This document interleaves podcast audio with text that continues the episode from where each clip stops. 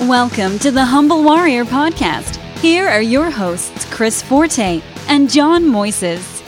I'm John Moises. That is Chris Forte. Live brave. This is the Humble Warrior Podcast. Welcome to the show. Hello, humble warriors.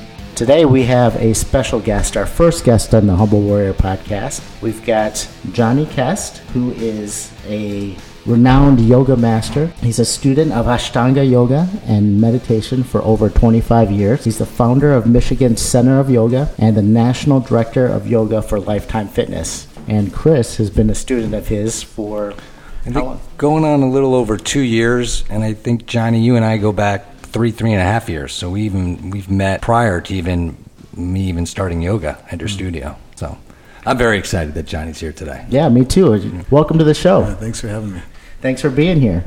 So, we've talked about yoga in the past, but we haven't really talked in depth about it. Could you give us a little bit of an introduction of maybe how you got, how you found yoga and how you came to this path? Absolutely. I uh, feel very fortunate, very grateful to be introduced to yoga at the age of 12. My uh, father was a practicing oral maxillofacial sur- surgeon who had terrible back pain. And uh, he had ended up having four back surgeries. Each one of them ultimately failed. It wasn't. Un- it's not really that uncommon. More than 50% of back surgeries end in failure. Mm-hmm.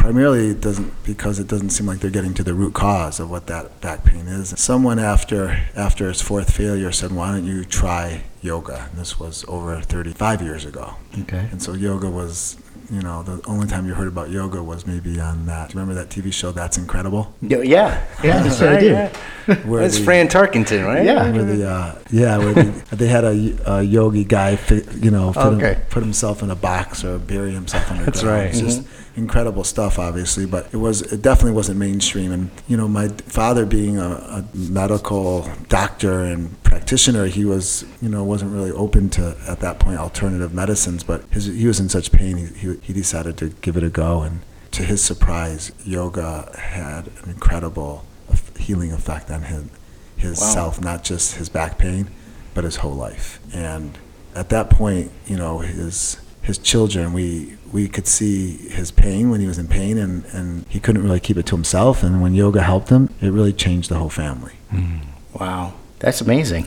So that's what got got you involved. So you started when he did. Yeah, so he was the kind of dad that whatever he did, he he basically you know brought he included us, Great. and you might say included or forced. Oh, well, you know, I'm a father. I know how that goes. Uh, he, he said, you know, we he ended up moving uh, due to his back pain before he found yoga. He um, went on disability, and ultimately, it wasn't clinically diagnosed, but he basically had a nervous breakdown, okay. and he left his wife, my mom, and our children, and he went on his His you know, journey. his journey for recovery, and he ultimately found yoga in Hawaii. Okay. And somehow my fa- mom was crazy enough to send us all, all four of us boys. We were we're all a year apart. Uh, you know, they had four children, four sons, Mhm. and they, they she sent us to Maui, Hawaii, to spend the summer with him. Wow. And we were forced to do yoga with him, and and it was it was a small yoga community of Ashtanga Ashtangis, Uh huh. and uh, that was our introduction. That was my introduction to yoga. That's how I found yoga. Wow. And did you just did you feel its calling, or did you become you liked it a lot right in the beginning, or did, was it something that grow, grew over time? Well, unlike most yoga, people mostly think of yoga as very like slow, and this kind of yoga is very vigorous. And so it kind of caught our attention as a teenage son. I'm not really interested in sitting still, but this kind of yoga is one breath, one movement. It's very um, aerobic, very physical, and so it caught all of our attention. There's Okay. you know handstands and backbends and all sorts of, if you will, gymnastic-like maneuvers Mhm. that we found really challenging and, and wanted to play with. Wow. So, and the yoga community was, I would say, majority maybe women. You know, so it kind of caught our attention as well. Well, that's always right. That, that, that always helps. That helped, but these women were really strong and beautiful. But but besides that, it was just it was it was the it was just a really sweet community that embraced my father and us four teenage kids. Uh-huh. And um, we felt we felt like we were part of something that was very loving and healing. That's awesome. I'm kind of the layman yoga guy here. My vision of yoga, you go in there and you stretch and you do some exercises. But I know from Chris and my wife, she's always like, that's not it. It's different. Can you talk about how your yoga is different from maybe what mainstream people think about yoga? Well, yoga coming from the East, uh, particularly India, this vast country full of extremes, there's so many different types of yoga. There, most of yoga doesn't even have to deal with asana. But the, what we're talking about, asana meaning yoga postures, Mhm. physical. Um, there's six major forms of yoga, and I'll just briefly mention them Yeah. that, that have had the biggest influence in the in the West and in the world is mantra yoga, yoga of of repeating a mantra, a sound. Mm-hmm. Um, sometimes they call it nada yoga or nada yoga. Okay. And then you have jnana yoga, which is the yoga of knowledge, where you where you would study scripture. Okay. And then you have yoga, karma yoga, which most of us are familiar with. It's Yeah. the yoga of selfless service. A great example of that would be Gandhi or Okay. Mother Teresa. And then uh, and the fourth style of yoga you would have is um, it's referred to as Raja Yoga, and that's the yoga of mind, medita- meditation of mindfulness. Mm-hmm. Sometimes they refer to it as Patanjali's yoga. Okay. Yeah. And then the fifth type of yoga, and um, what we what we practice is hat, hatha yoga, or we call it. Um, it comes from tantra yoga, which is the any kind of physical yoga, Okay. and that's that's where there's so much diversity, and people th- have one impression of what yoga may be. Right. The type of yoga that we do under this hatha, hatha yoga, H A T H A, is a more physical, vigorous kind of vinyasa based yoga where you link breath with movement. Mm-hmm. And again, man, many of the yoga, different physical yogas don't have that, that unique characteristic of breath and movement Okay. that creates a lot of heat Mm-hmm. and ultimately um, purification. Got it. And so I, you know, I could, you know, vouch for this. And I've been doing this a couple years, and you and I have been talking about about this on the show.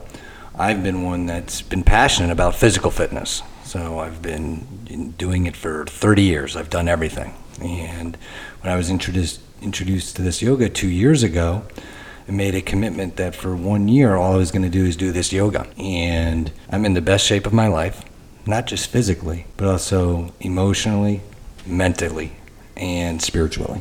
Okay.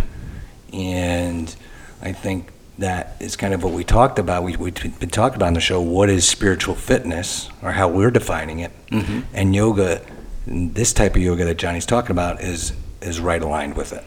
So, is the spiritual practice built into doing the physical acts, or is there a component of teaching with that? How does that work? That's a great question. Um, I was once interviewed for a, a, a local magazine, and they asked me, "Well, how do you make your classes so spiritual?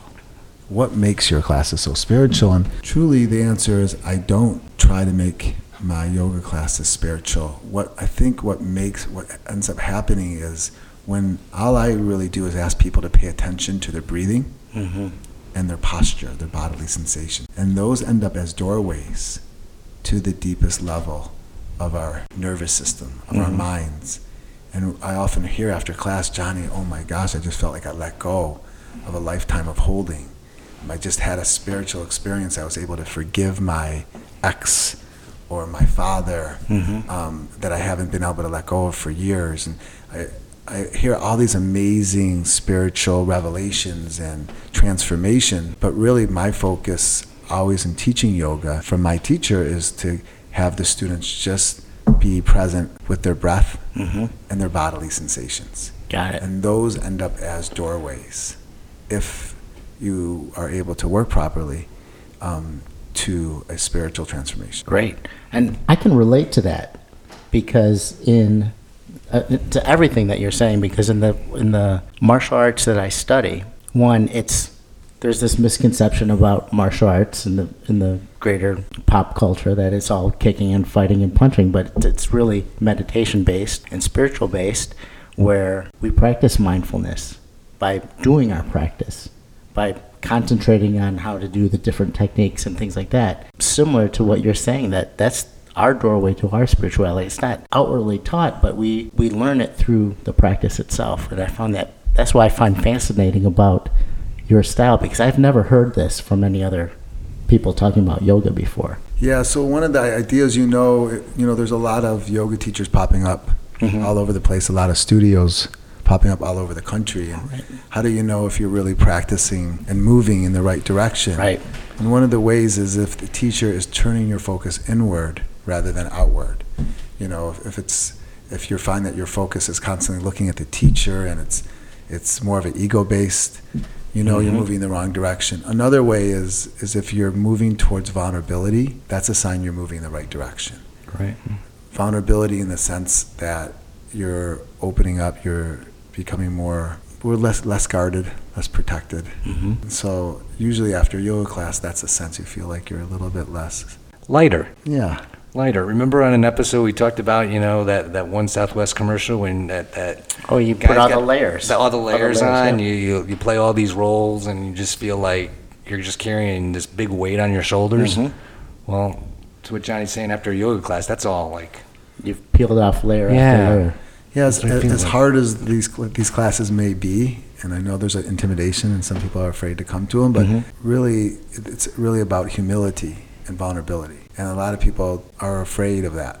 Right. They don't want to put themselves in a position where they may be changed. Right. I, and I think that's great. A lot of times, what we've talked about in the past on past shows is this idea of physical practice or exercise, and how people aren't really present. Like we'll go to the gym and they'll run on the treadmill and they'll sweat, but they're not. Oh, they're just doing a, an exercise. Whereas with your practice, it sounds like it's very much more about being in tune with yourself and your body while you're doing your your practice. Yeah, it's kind of like it has to happen through the body first, and then it happens in your life. Mm-hmm. We just had a cleanse that we do, we offer at our yoga studio. I found that that's a, a really another powerful doorway. And the, what happened during these cleanses, these people gave up five of these addictive foods, these often emotionally addictive foods sugar, alcohol, caffeine, animal products, and wheat gluten.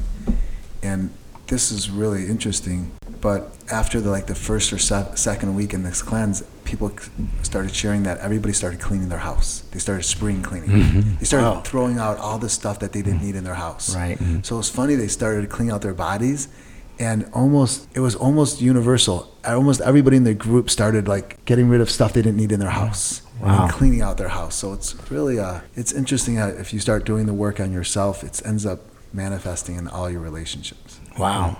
Yeah. And so, you know, we have listeners all over the country, actually all over the world. And and I know from a lot of the students I practice with, they're like, "Oh man, I don't want to travel to Georgia or Texas because I I can't find a yoga studio where, you know, where we, you know, Johnny's Yoga is, but there's a solution out there now with you being the national director of yoga with Lifetime Fitness, right? So if I'm in Georgia, can I find your yoga? Yeah, Lifetime has uh, Lifetime Fitness Company has 120 locations. You can Google them, and there is uh, locations in Atlanta, Georgia, and all over the country. Also, um, you know, we were just talking about maybe doing something online at some point too, offering these classes online. So, um, check in with uh, Warrior Podcast to see where we're going with that. Yeah, that'd be great. Bring it to the world. So let me ask you, because there's one, there's, it's one thing to practice yoga, but it's another to teach it and have the calling to teach other people. When did that come up in your life, and how did that, how did, how did you get into teaching and deciding to open your own school and follow that path? Well, that, that was kind of a selfish mode. I, I after I came back from Hawaii to come back to Michigan to go to school at the, I went to school at the University of Michigan in Ann Arbor. Uh-huh. and came back home, I didn't want to lose my practice. I, I was I knew there was something special here. It was really made me feel there was a sense of awareness and acceptance, Mhm. greater self understanding, and just a feeling of relaxation that I did not want to lose. So um, I started sharing it. I just started anybody that would practice with me, get a friend, hey, just come over. Right. I'm going to go through my yoga practice. Just come with me. So I would share it like that, and then the reason I opened up the studio was really to create a yoga community to support Your, prac your my, own practice. my own practice. That's great. and to share it because Yeah. I knew I knew that it was good and it would be it would help others. Wow. and now it's just growing. I- I remember I was at this uh, Hay House event in Florida, and I met this woman. We had this uh, writing exercise we had to do, and she was a yogi from Alabama. And I said, you know, I'm from Michigan. I said I train Center for Yoga, and she's like, oh, Johnny Kest. Well, she didn't know you, but one of her best friends, I guess, you taught, and she's in some studio somewhere in the South. But so your reach, I mean, you, you you've trained. I mean, how many people have you did teacher training with? I mean, that have fall under you. I mean, hundreds, thousands. Thousands, yeah. Wow, that's remarkable. Well, Yo, uh, Lifetime Fitness has been a powerful platform to be a partner with because of their reach. Mhm. And it's really extended the style of yoga that is very unique um, to the masses. Gotcha. So again, you can go online. You know, in your community, if you have a Lifetime Fitness, there will be an extension of your yoga there. Absolutely. Sounds like. That's great. Great. And that's great for our listeners because that cross the country to know because a lot of times listeners think we talk about a lot of local stuff, but it's great to have you on the show and somebody that can touch ev- everybody across the country. Well, and you can check out Kest Yoga on Instagram. My son, who's obviously been in training for his whole life, Jonah, yeah. Jonah is um, Kest Yoga on Instagram. He has um, he's teaching right now in all over the country, so you could get, catch a class with him Great. and um, you know look for those those online. Yeah, we're gonna do. Let's do online- that. Let's, let's, let's, let's try online this as an online thing. It'd be great. So It'd be good for the world. we got to figure it out. We'll figure it out. We'll figure it out. Okay, the seed's been planted. All right. Well, Johnny, we appreciate you being on the show. Um, it was great to talk to you, and maybe I will, maybe I will have to try a class. That a now, boy. now that I met you, the pull between Chris and my wife is gonna pull me right into the studio. All right, that's what it's all about. Love you, brother.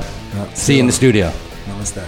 Don't miss another episode of the Humble Warrior podcast. If you have questions, actually, we're going to pose a question to our followers this week. If you have practiced yoga in the past, we want to hear from you, and you can tell us your favorite pose or what you love about your practice or how it's different, and by tweeting us at the Warrior Pod. Until next week, Live brave. Join us next week for the next episode of the Humble Warrior Podcast. Subscribe to the Humble Warrior Podcast by visiting chrisforte.com.